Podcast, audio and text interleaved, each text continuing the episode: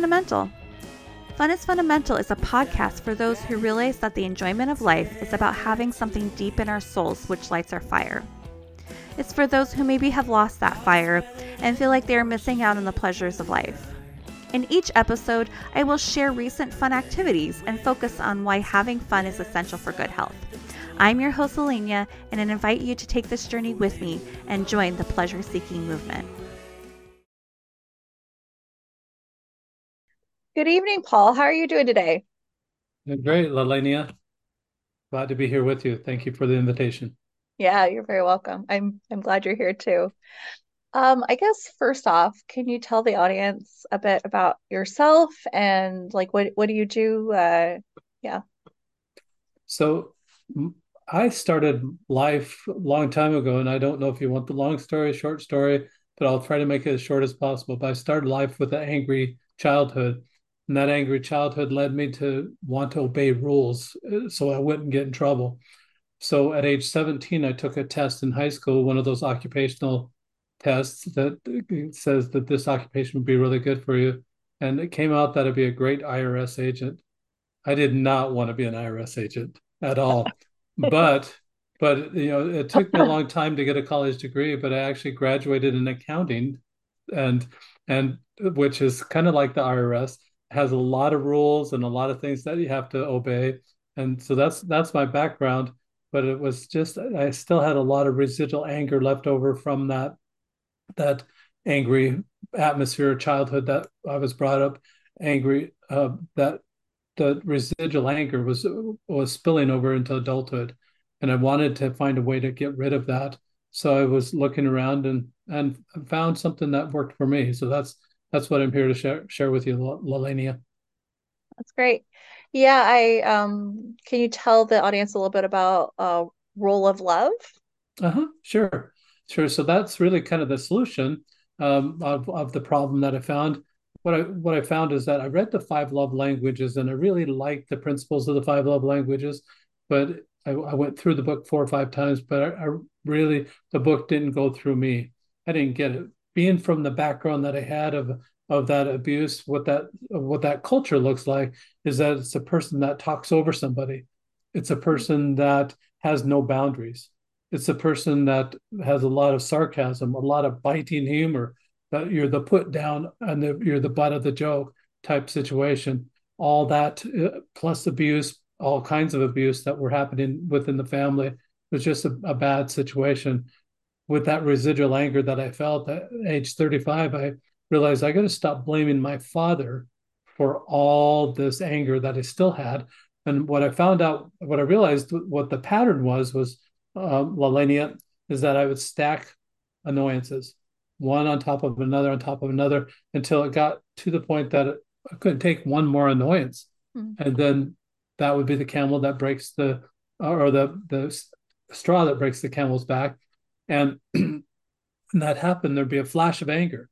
And after that flash of anger, then I'd come back down and then I'd start stacking again until I mm-hmm. got to that point. It was cyclic like that. And I did not, I wanted to stop that cycle of anger. And, but I didn't know how to do it. I was saying, I don't want to be angry. And that's like a double negative sentence all by itself. And double negatives, two negative numbers multiplied together in math make a positive number but it doesn't work in relationships. And I was finding out that it really wasn't working for me. So what I did was I um, this this anger actually was part of the uh, contributory to the demise of my first marriage. Had eight children, and and after the the uh, dissolution of the marriage, five remaining children I had primary custody of. So uh, while I'm single, I'm doing des- destination dating, finding a, a, person that lives in a different city, choosing a city to meet in, and doing what I call destination dating. It was fun, you know. Talk about fun. Your fun is mm-hmm. fundamental, right? Yeah. so I was I was having this midlife crisis, Millennia, and and in this midlife crisis, I was not finding love anywhere. Went to several cities, spent a lot of money. Well, did it for about a year and a half. Thought I had a, a a line on somebody in Phoenix. So I moved to Phoenix and tried to develop the relationship, just didn't work. So here I am now in Phoenix, and and my my ex-wife is wanting the primary custody back of the children after three and a half years. There's only three left in the household. Her plan was though to move in with her parents. And so I thought, you know what, that's really kind of a cool thing for these last three children to get to know their grandparents. I I'm number 10 of 11 children, Melania, and and I didn't know my, my grandfathers at all. They both had mm-hmm. passed away before I was ever born. Mm-hmm. But I had a grandmother that was 350 miles east and one that is 350 miles west.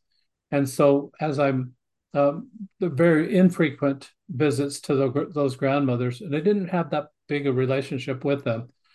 I knew one was cr- cranky and one was very nice, and that, and that's about all all I knew. So I wanted these children to have that experience. So I relinquished primary custody back to my my ex ex wife and and let her take those children. Now I'm all alone. While I'm all alone, my older sister, I'm number 10 of 11, sandwiched between two girls, an older sister, a younger sister. My older sister gives me a call and says she has this neighbor she wants to introduce to me. She lives seven hours away. I said, No, I don't want to do that. I've already done this destination dating. I was looking for love in all the wrong places, didn't find it. I don't want to do that again. And she's older sister. She said, Oh, come on. And you kind of got to do what older siblings tell you to do. In the, back in the day, Lalania, I was the human remote control. I had shorter legs, obviously, and I was I was closer to the TV. All the older brothers said, "Go change the channel," and I'd go walk up to the TV and turn the knob. That's how you used to do it. Mm-hmm. Used to change the channel. So you know, I had to do what older sister said. I said, "Okay, I'll email her." What kind of relationship can you develop with e- email? I was thinking, I'm, I'm doing this half-hearted, but actually, she was a really good writer, and we're just having a fun, fun exchanges back and forth, and finally get to the point I get brave. I'm going to ask her a question. I said, "How many times have you been married?" And she writes back and said, "Counting the five that are buried in the backyard." just like that. I roared with laughter. I thought, this is the funniest thing. I've got someone here with personality. Somebody's got a sense of humor. I like this. I'm going to pursue this a little bit more. And so while having that live wire, we get a little closer. And then I decide I'm going to move up to where my sister's at, since I'm carefreeing single anyway, and and develop the relationship a little bit more. We became serious, and now it's time for big brother approval. So I take this woman up to my brother's house, 300 miles north, and it, first thing that happened when we walked in, my sister in law pulls her aside and says, The only emotion that the Zolman family had growing up was anger. At first, I didn't know. I said, Uh uh, uh. And it made me mad. I thought, I busted. She just uh, said what our family was, and I still got it. And I realized at that point that I have an opportunity to change this generational thing has been passed down from my father, and who knows where he got it, probably from his parents taught him taught him that that you mm-hmm. stack mm-hmm. anger, anger, anger, anger, be annoyed, annoyed, annoyed, and then you get have this blowout. And and so so I realized I've got an opportunity to change that. So I started reading the color code and then the five love languages. And I really settled on the five love languages because Dr. Chapman's a pastor. He wrote it in the early 90s, uh, uh, pastor, and and he said that each one of the love languages reconciled to the life of Jesus Christ. I was a, a, I'm a Christian, and I thought that would be really kind of a good path to go. So I wanted to learn more about it, and I love the principles. But I, from this angry culture that I came from, I didn't get it. I didn't understand what I needed to do to to uh, uh, any more than what Dr. Chapman said. Dr. Chapman told me that if I guessed Laliana, Laliana, Um, Lalania, Lalania, yeah, I, I, yeah, I feel like I'm in La La Land. Yeah, but yeah. Lalania, if I guessed what your love language is and then catered to that, then we'd be buddies. I'm a really bad guesser. And it wasn't working up until that point, and it was still wasn't working. So Dr. Chapman has this second option. Well, if you take this this survey, you'll find out what your love language is. Well, what do I do with that? Dr. Chapman advertise. Hello, La Lania. I'm gifts. What do you have for me today? here's my Venmo account. I'll put it right on this badge right here. I mean, just that it's ridiculous. And it's so awkward. That wasn't working for me either. So I had an idea. I thought that our family is even as dysfunctional as we were. We played games as a family when I was younger. And those games brought us together. Of course, there was still the smack talk, there were still the put downs, still very aggressive competition. There were all that involved in these games, but it brought our family together. So I thought, what if I could make this a game? So I contacted Dr. Chapman, asked him, Are you licensing those little icons that you have for the love languages? And his attorney wrote back and said, No, we're not doing that at this time. So I had a friend that was a copyright attorney, still is a copyright attorney in, in the city I live in.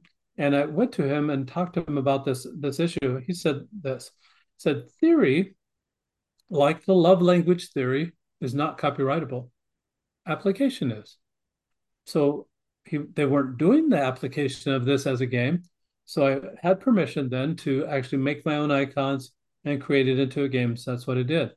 So I have to have a game here. It's just a cube that has the love languages on it. They're all pictures right now. Right now I'm showing two hands holding holding hands. That would be the love language of touch.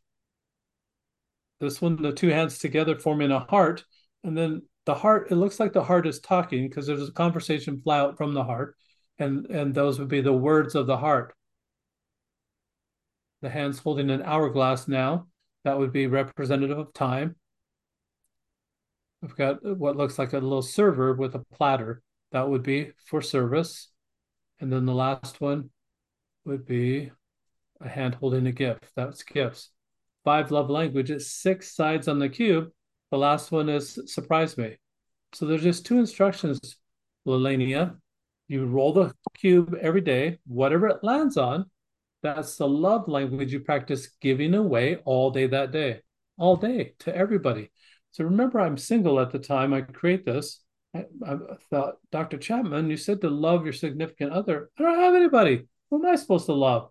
And then I realized, oh, I guess I just have to love everybody. And it's just, it was almost sound almost like just like that. That was maybe a chore. I have to love everybody. And there's no willy nilly. I can't get mad.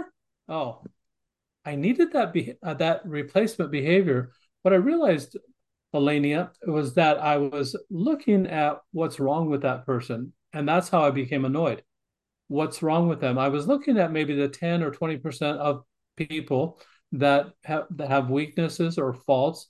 I wasn't looking at the 80 to 90% of what was good about that person.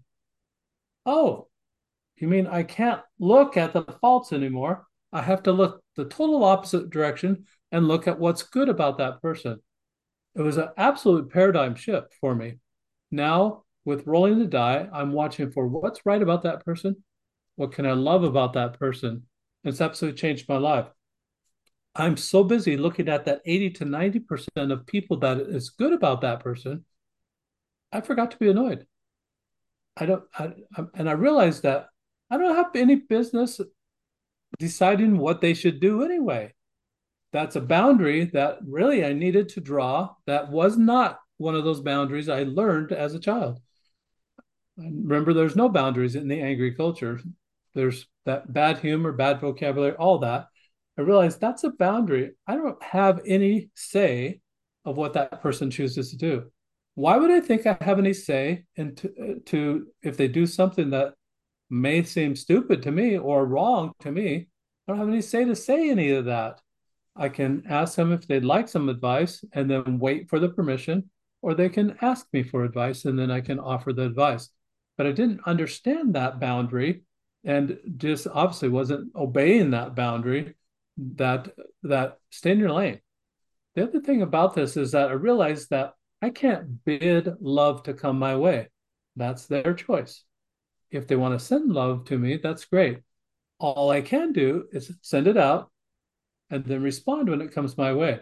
So the whole idea of rolling the die every day is that you're sending it out without any regard of it ever coming back.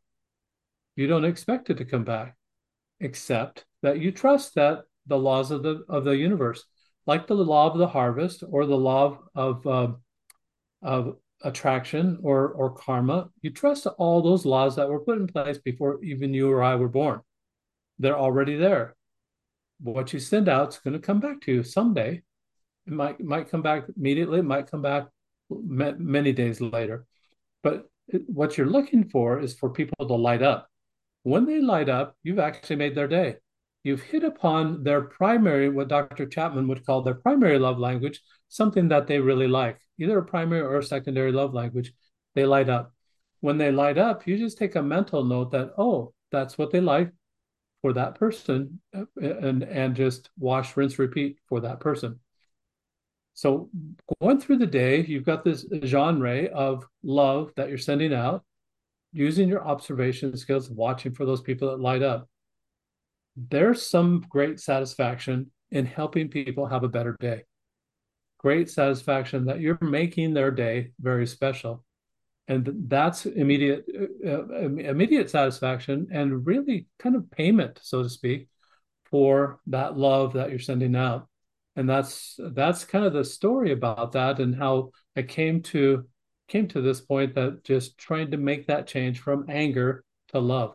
I needed that replacement behavior this actually was magical.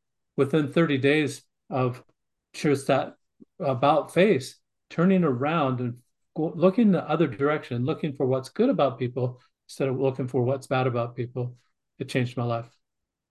Right. Yeah.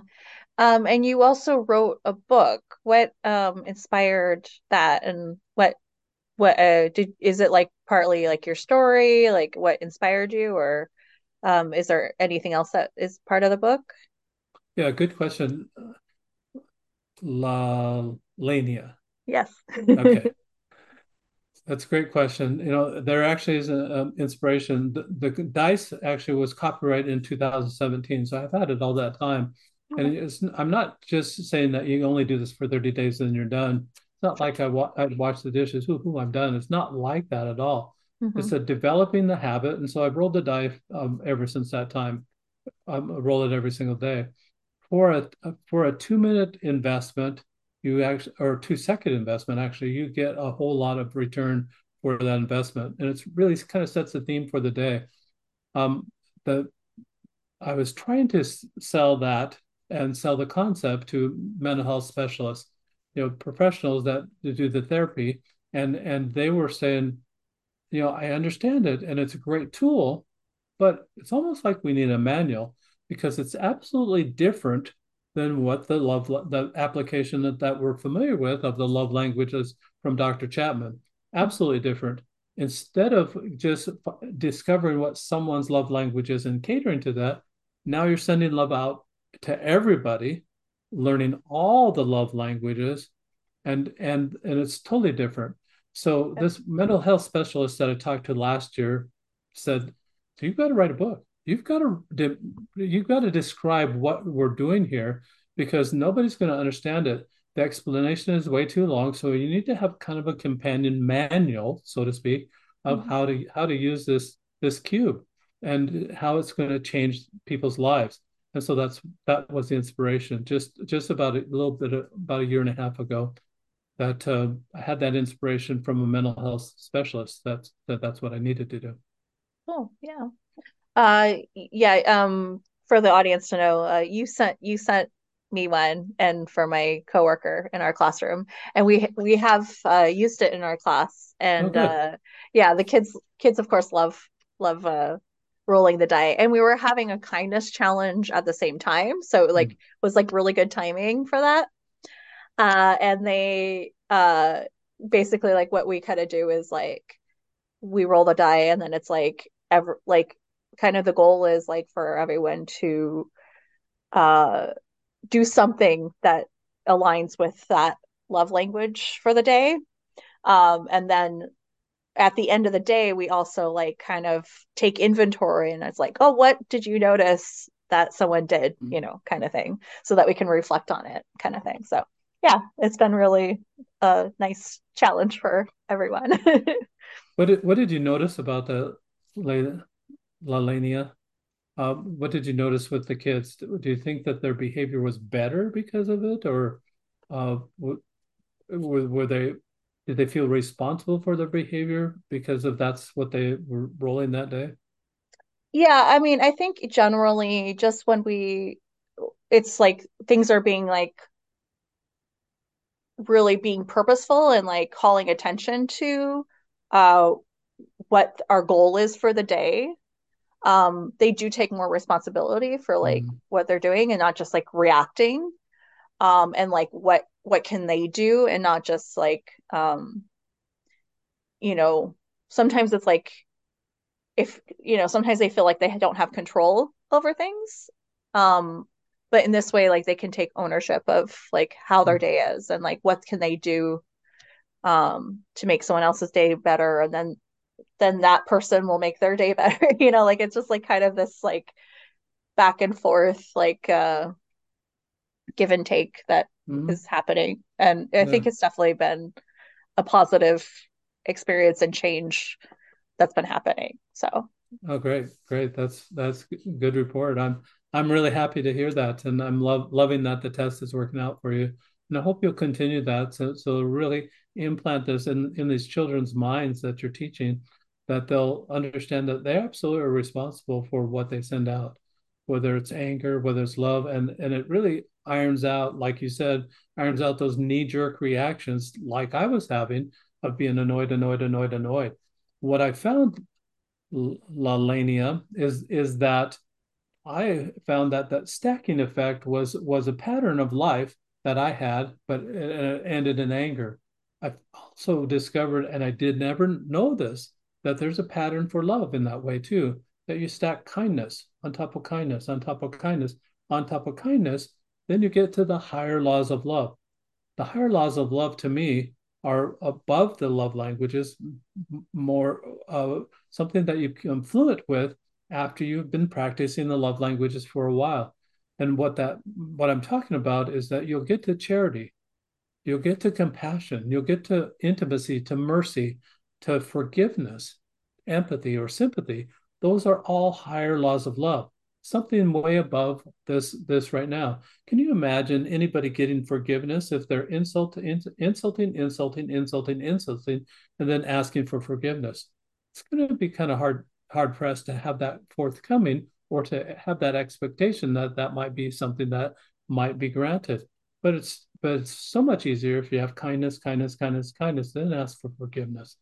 And it's just that's that's the steps. So these are the building blocks. These are foundational. And i love that you're teaching children how to do that and how to have this as as foundational in their life. It's really going to be something that hopefully they'll carry to the next phase of school and to the next and to through college and throughout their life and they're going to be better adults uh, better citizens better better people that send out love every day because of that and the second thing about that, from what you just said, is that that uh, they're learning that it's not about them, and that just we're trying to take take away from teaching narcissism that way, and that it is about them. It's not. When we discover that, it's about not about me, but it's about them. When whenever it's about them, we're doing things that make them happy, and as we do that that sort of thing, there's great satisfaction and happiness that comes to us for making lifting someone else up. You can walk down any street, and for your listeners, any anybody in a depressed mode or anybody in a pity mode that, that's just sitting around waiting for love to come to them, just get up, get up, walk out the door, walk down the street. You'll definitely find someone that's a little bit lower than you are, a little bit more depressed than you are, and you'll be able to raise them up when you raise them up, not only are they happy, but you you feel that satisfaction yourself. You've actually raised yourself up, and that's the way to do it. That's the way to get out of those doldrums. That's the way to get out of that little pity party of being being a victim or whatever, and start sending love out. You know, I I love the the uh, lyrics of a song that's from the song, Sound of Music. Rolf is the little delivery boy riding his bicycle around, and he's he's on the on the uh, the yard of the Von Trapp um, estate, and he's singing a song to Maria on the second floor. And part of that song, the lyrics of that song say, "Love in the heart wasn't put there to stay. Love isn't love till it's given away." We need to absolutely give that love away. I fully believe that for it to ever come our way. We don't send it out. How is it ever supposed to come back? And if we're just waiting for it to come, how are we ever going to recognize it? And part of my my own myopic problem was that I only knew physical touch as as a child, and and of course, as I took the test from Dr. Chapman, that was my love languages. But I missed people loving on me in different ways throughout my life. I know I missed a lot of it. Now, because I, I've rolled the die every day and giving away all the love languages, I know them backwards and forwards. So now I have a peripheral vision that I didn't have before.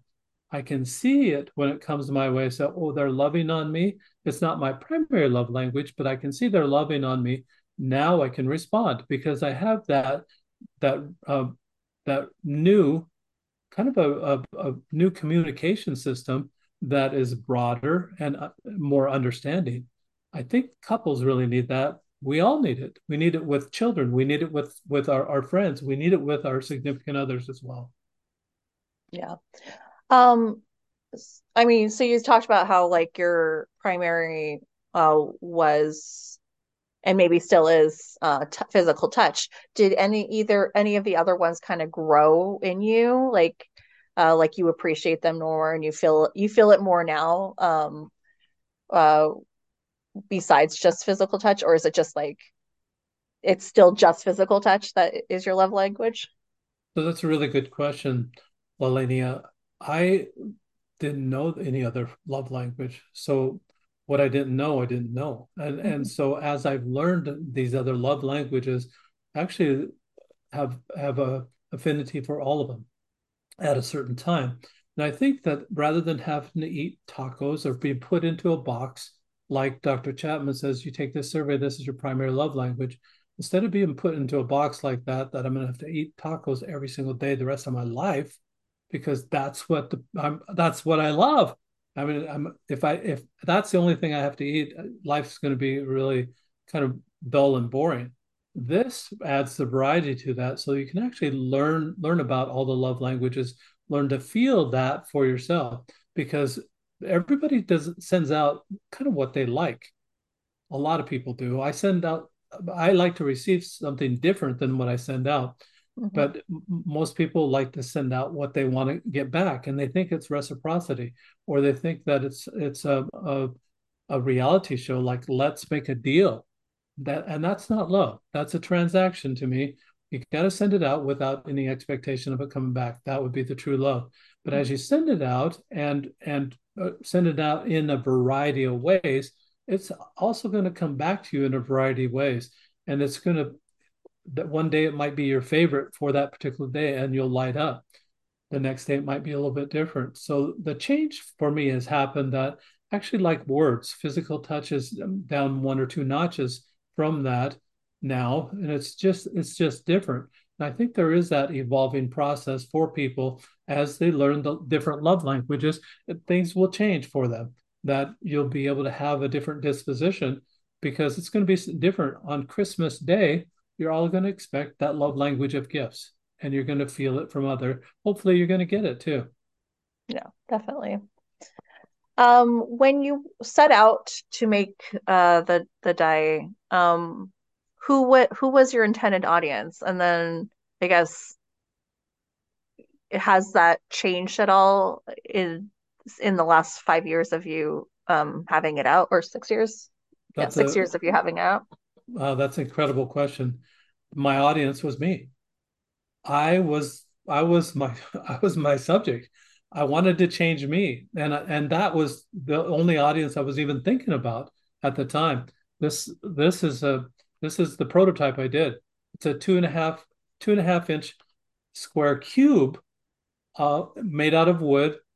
When I first made it, it had sharp edges, and it, it kind of like me those the angry edges it had those sharp edges yeah. so it was really clunky to try to roll it i could i could hold up the side that i wanted to have show up hold it up in one one direction roll it definitely it would land on that. It was like a weighted dice. It would roll on whatever i wanted.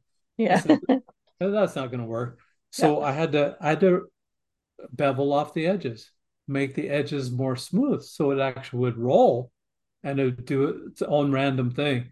And so that's that's been that's the way it started. And that i was i was this i was the target i was the one that wanted to change and have that that uh, change of behavior from just that knee-jerk reaction from being angry to being have that knee-jerk reaction of being loving.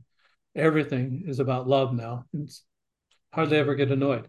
Well, there was one time I got annoyed, Lalania, so so annoyed with myself. I didn't talk to myself for three days. I mean that's that that would be a little hard, right? Because you're always with yourself, right? uh, yeah, it's a joke. Yeah, yeah, definitely. Um, has like has changing your outlook towards love um made you have more fun in your life? That's a great question. Absolutely. There's there's nothing more fun for me now than watching people light up. You know, it's it's almost like the childlike spirit that when uh, I'm a grandfather now, when you the grandson or granddaughter see me and they light up and I light up, we're having a great time. When you light someone up and make their day a better day, you're actually having a great time. It really is fun. This is so much fun to find out what's right about that person. How can I help that person have a happy day? What is really happy about what's fun about that person? And you point these things out. Maybe they've never seen it before, maybe they've never heard it before about how wonderful they are. And when they hear it, they're just, they just feel lighter, they feel happier. They're going to share that happiness with their circles of influence as well. It really is a great way to spread spread the fun contrast it with the anger I was sending out. If I make somebody's day miserable, they're going to make somebody else's day miserable, and they're going to make somebody else's day miserable. And we don't need a more miserable world. We're already there. Yeah, definitely. What's your long term goal of role of love? There are a lot of long term goals, Lalania, and uh, some of the long term goals are obviously, as you're doing, getting it into the school system. I'm looking for corporate sponsors that would actually fund that part of it, that they would, you know, there's a lot of schools all around the world that if they just took the two two seconds to roll the die at the beginning of the day, maybe 30 to 45 seconds, and correct me if I'm wrong. I don't know how long you're explaining what what it, what you're doing with that for that day or what that love language looks like for the day Mm-hmm. Hopefully, it's not a very long explanation, but enough so that the children will understand. Taking just that one minute at the beginning of the day and then journaling it at the end of the day, somehow, some way. I know you're teaching kindergarten, which is kind of a young grade to be journaling, yeah. but they could draw they could draw pictures of it, or you could have that discussion at the end of the day. That last, I've talked with teachers around the world, Lalania, and teachers around the world, just like yourself, understand that that last 10 to 15 minutes a day is really non-productive time. If you can make that productive time by journaling, journaling does a couple of things for the children. It actually kind of de-stresses people. When they write in a journal, it just is kind of, ah, I got that off my off my brain. I've just uh, uh, just uh, kind of a way a relief for people to get that we can do that with all the children throughout their grades just relieve them at the end of the day of the pressures of that day before they ever go home take make that last 10 to 15 minutes productive that's that's part of the goal in the future the the other thing is that i would love to um, uh, make a nonprofit organization so that these corporate donors actually would get a tax write-off for helping schools do that they're really uh, focused on that right now for the for the immediate future, trying to get that up and running. Nice. Yeah. Um, I always like to ask my uh, guests, how do you define fun? Great question. And that's a fun question too. I define fun as as just kind of lighting people up, having some laughter, and they'll light me up, and we'll just have that banter back and forth not really banter because banter is kind of a, a, negative word, but it's just that interchange back and forth, that exchange, that loving intimacy, so to speak, of of of you know, I'll light you up, you light me up, and and just we just have that of that situation that way. I think it's just good fun, and it's just kind fun. It's uh, the some people get get really fun when they, they have the gotcha moments that they just say, I gotcha," and I got you here, and I got you good. and th- that seems fun to them. And I think that's really more on the in the angry culture. Mm-hmm. And you mm-hmm. don't. I, I think that if you consider that, if you consider even the word sarcasm or the word impatience, what would be the opposite? And I think it's very valuable to consider what the opposite would be. As far as impatience, obviously, the patience would be it. Patience is part of that loving, the, the circle of culture that would represent love. As far as sarcasm goes, people love it. And, and it's prevalent out there right now.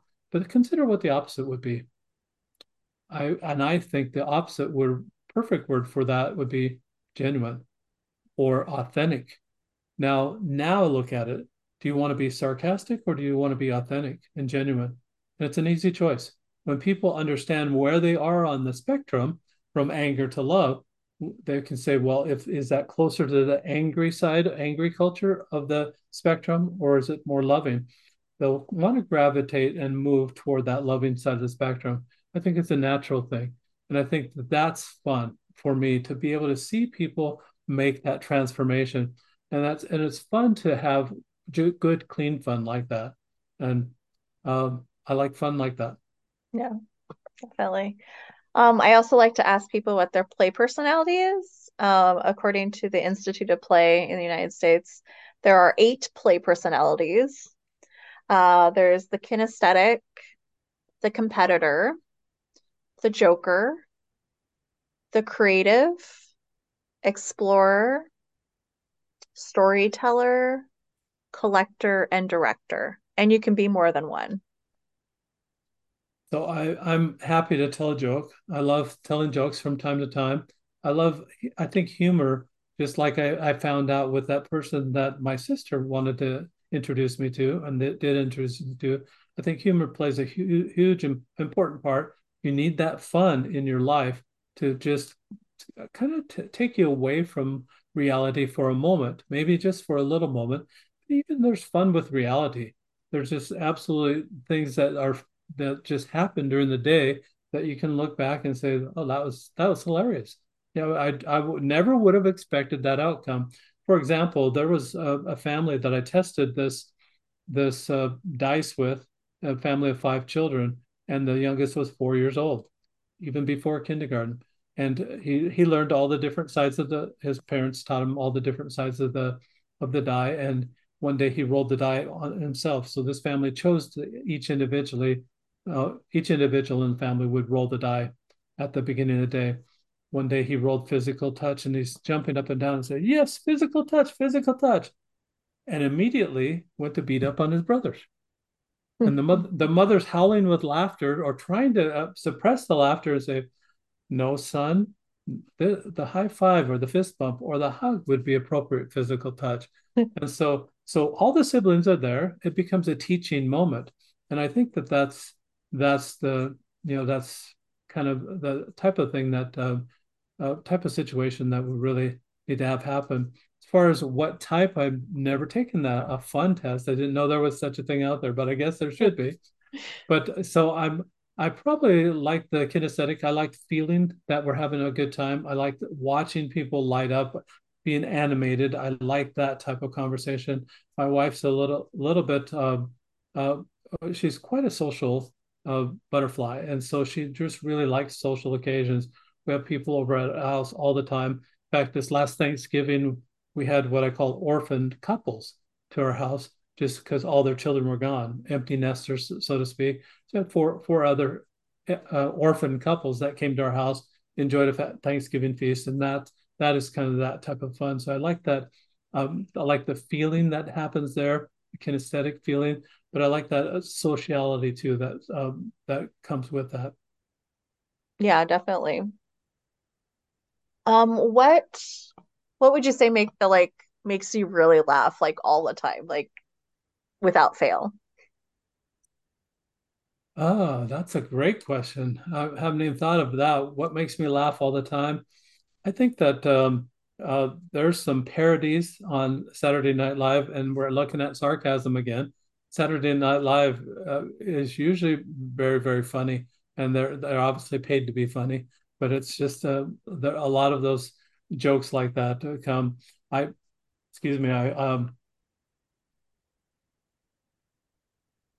I had a period in my life that I actually went through an anger management class, and the anger management class um, wasn't wasn't great. It wasn't very funny as I'm going through it, but uh, because there were a lot of lot of guys in there, I volunteered to be there because I felt like I needed to know the difference. What what was that uh, circle of abuse? What was that angry? What else was included in that angry culture? So as I'm identifying that, my solution was to find out what would be the opposite of that. But in in having gone through that class, then the movie Anger Anger Management came out. That movie makes me laugh every time I see it, just because I, I'm reminded of those days, and it's just just the the uh, Jack Nicholson and, and Adam Sandler are just hilarious in that movie, and that all that movie all, always makes me laugh. And a very similar movie to it is Happy Gilmore that mm. that those those type of movies where I watch people be angry and then I try to you you watch them try to progress through life and and sometimes they get it and sometimes they still still have the anger. But watching that transition is very I I feel myself inside those movies and that makes me laugh every single time that uh, you know I used to look like that. Oh that's horrible. I, I wish you know and, and I see that you know the, people can transform. They really can. It's not just in the movies, it's not just on the screen, but it makes me laugh every time I watch those movies. Yeah, for sure. Um, you know, you I mean you talked about how like just now, like how people people can change. Would you say um like on a scale of like one to ten, like how hard was it for you to change from being an angry person? Liliana, I had worked on this for many years. Like I mentioned, I was age 35 before I decided to stop blaming my father. He'd already been dead seven years. Mm-hmm. And so I made these little decisions um, all along the way. In fact, at age 17, when I left home, I left after my junior year of high school and moved in with my brother. So I, at age 17 or 18, almost all teenagers that I've ever heard of say, I'm not going to be like my parents when I have a family, I'm going to do this and I'm going to do that. And they plan their whole life, the ideal of their life, they plan their whole life to be like that. And I, I think these small decisions are made all along the way. But what really, what was the tip of the of the iceberg for me, how I could see that actually see a change happening, was when the die was created, and as I'm rolling the die, and just the change of focus. You know, I like to compare it to a magnifying glass whatever you focus on is going to get larger. I was focused on the angry part of it, like mm-hmm. not being angry and that sort of thing. I was focused on that instead of focused on being loving. And as soon as I made that change of focus, it was magical. It was almost overnight, actually, because I, I now have a tool that works, a tool that that actually changed that mindset overnight. So it didn't take very long at all. In fact, it really was overnight that I went from being annoyed about other people and what they were doing, and and as soon as I drew that line, said, I don't have to worry about them. Oh, you know, I I don't have to be their boss. I don't have to be just on them about doing things the way I would do them. I, I, I'm not in charge of their life. And once I made that realization and moved into what I am in charge of, sending love out and, and watching for it to come back, that's when uh, really the change happened. Changing that focus from the angry focus of watching for what's wrong with people is to the loving focus of watching what's right with them. Yeah. It was overnight. Well, yeah, there is like there is some peace just like surrendering to like the realization that you can only control yourself and no, no one else like once like you really can let go of like that that want and need to like want to control other people and like um yeah it's just like creates a lot of like oh, okay i could just let go. Like it's just like calm serene you know? It is. It absolutely is and and it's it's the i can do it attitude. Oh you mean i don't have to manage everybody? Woo! yay! That takes a big burden off your shoulders and you just feel so much lighter. Mm-hmm. i can do this. I can do this. Yeah well and also like in your you know what you just said also is like so often everyone is like thinking about what they don't want. I don't want mm-hmm. this. I don't want that. And then like, but if you can actually like identify and like really be specific about what you do want, I think it can make a big difference too. Yeah. Absolutely. Absolutely. It manifests itself. It really does. And if you say I, what I don't want, it actually is going to enlarge it. It's going to mm-hmm. make it make it be- bigger. And and that, to me, that's that's part of that angry culture and I think a little bit has seeped in into a lot of people, per, pervasive within the society itself. I think that we really, if, if we're watching any type of media, they're focused, any type of news, they're focused on the negative that's happened for the most part. I would say 80 to maybe 90% of, uh, of a newscast is on the negative. What's wrong in the world? What did people do that was absolutely wrong? and uh, obviously, uh, I guess there's a need to report that. I know that it sells, it sells, it sells, uh, and it does very well. Love doesn't sell that well, and maybe that's why they focus on it because they're a business that's transactional, and so you know we're trained that way. We're actually trained by the media to look at the negative. I'm trying to turn that tide, turn it around to say, come on, guys, there's a better way, and you're going to have a better life if you just change the focus Mm-hmm. I did. I had to do it for myself. I wanted to do it for myself. That's a very key, Lalania, is that you have to want that change. If you don't want it, if you don't care, it's not. It's not going to happen for you. You've got to want want that change, and then change change the focus to love. Yeah, definitely. Um, if you could, uh, if you had like a dinner party, uh, like what three people would you invite? I would actually love to talk to um, Abraham Lincoln and just to get a, get an idea of, of what yeah I loved his philosophy of life and it's just down down home really a great philosophy great one liners that we have from from him as a president very quoted quite a lot I would love to have him at the dinner party in addition to that I'd love to have uh, George Washington there to compare notes uh, George how'd you do it Abraham, how did you do it? Have those two people there, and then I think that I'd like to have. Um, um, that's a good question. Who else? Who else would? Uh, who else would be a good company? And it's interesting that you know, be, before my wife, who's very very social, before um, I married her, I, I think that anybody can mix, and anybody would be a good mix for a dinner party but now that I've married her, she she really kind of strategically structures the audience and the dinner party so that it's going to flow. It's going to be just kind of good. There's not going to be a lot of those awkward moments, and nobody likes awkward anyway. So you know, for the, that last person, yeah, I'd, I'd love to have have dinner with Gandhi or Mother Teresa. I mean, I would, or uh, yeah, any of into the Nelson Mandela would be another another great one. So any of those people, any combination of those five people that I just mentioned would be a great dinner party. Yeah. Um, what would be your dream vacation? My dream vacation, uh, that's a great question. Nobody's ever asked me that question, Alenia. So my dream vacation, I I actually really like snorkeling. So I love Hawaii. I love Cozumel. Uh, I love just the clear waters like that. And I think there's still, thankfully, there's still a lot of clear waters like that around the world that you can actually see a lot of fish and a lot of different colors of fish. Um, it's one of my favorite things is to go snorkeling. I'm not a scuba diver, but I, I do love snorkeling. And so anywhere that where there's white sand or just just uh, just a situation that there's a lot of fish and and um, clear waters for snorkeling. I would love that. Yeah. sounds beautiful. Yeah.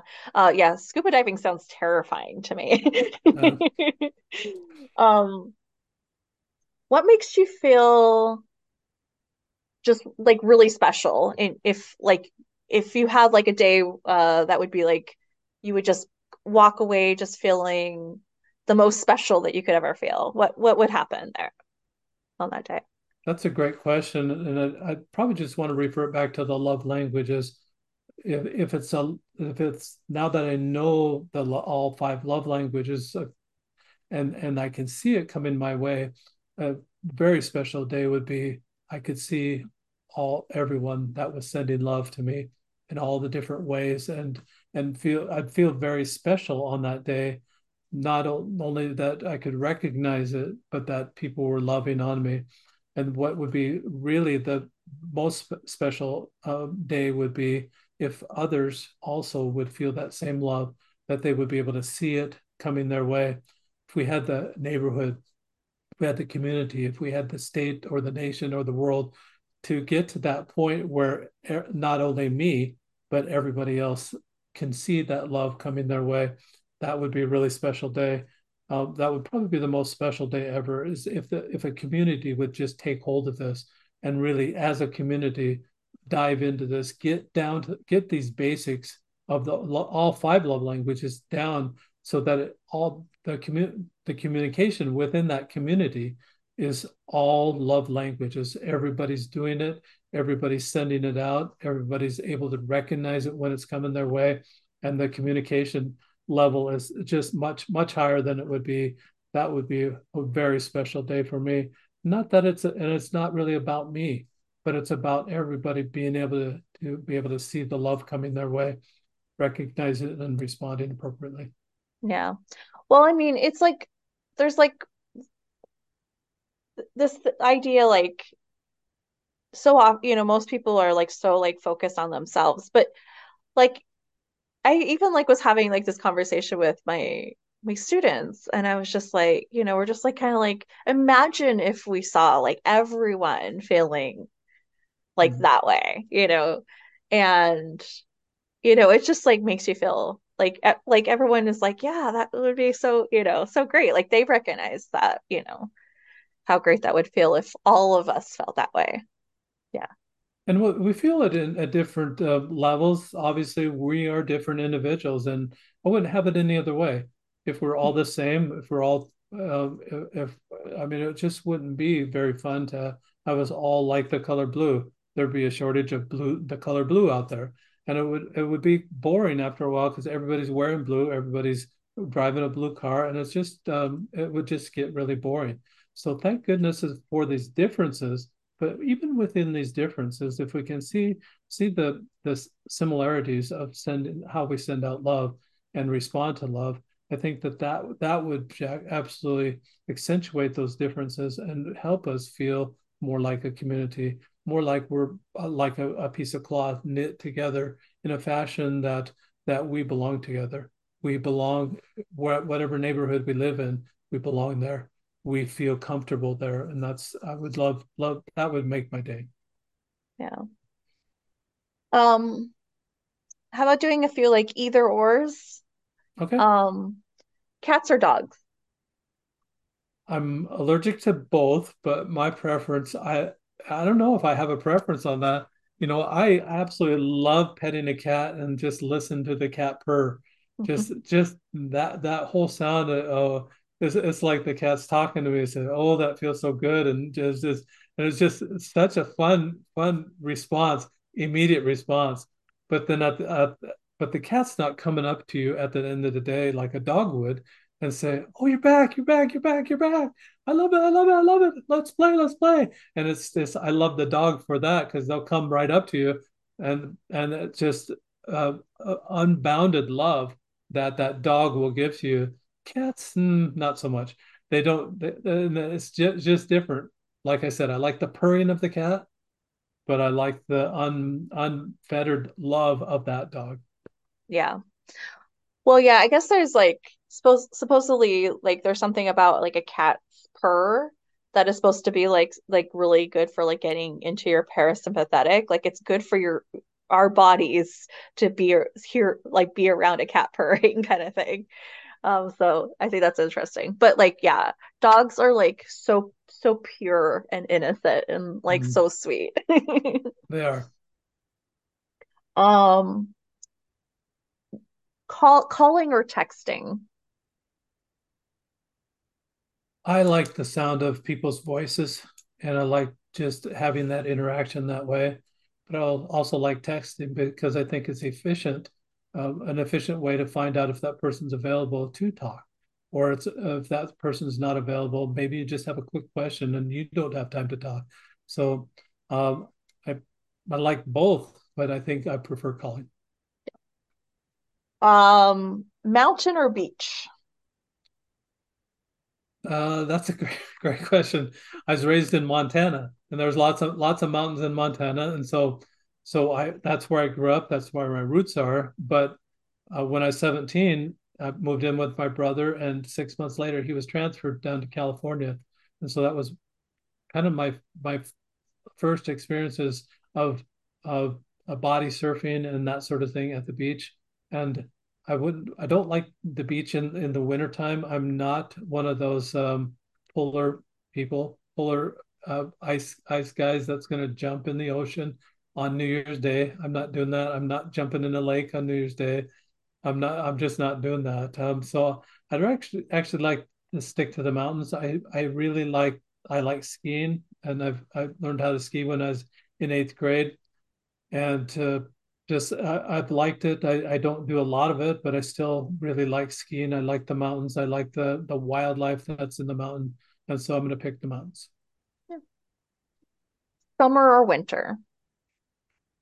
I am definitely a guy. I live in St. George, Utah, so I'm in southern Utah, and and most of Utah has snow, but uh, but St. George is low enough. We're just two two hours north of Las Vegas, Nevada, and everybody knows how hot Las Vegas gets in the summertime.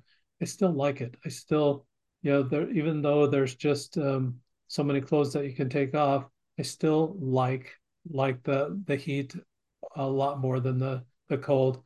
The cold. Uh, I, I remember walking in Montana when I was growing up, walking to church two blocks away, and I'd be frostbitten by the time I got there because it was like 50 below zero. And I was uh, and I was dedicated to be going to church, dedicated so much that I'd walk the two blocks, but I, my nose was blue, or my ears were blue, or my fingers were had turned blue by that time, and it t- takes a while to thaw out after you're there. So I'd, I'd linger at the church and then thaw out, and before I take take a deep breath, go out back outside, and make brave the walk home. So yeah, definitely summer. Oh yeah, no, that it doesn't sound fun. Um, camping or going to a hotel?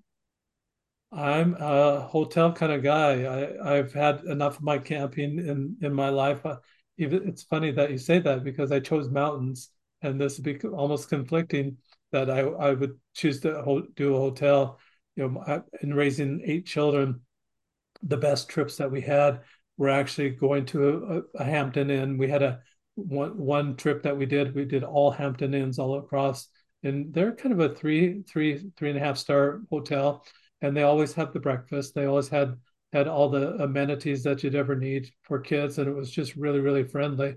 And that was some of the best vacations that we ever had.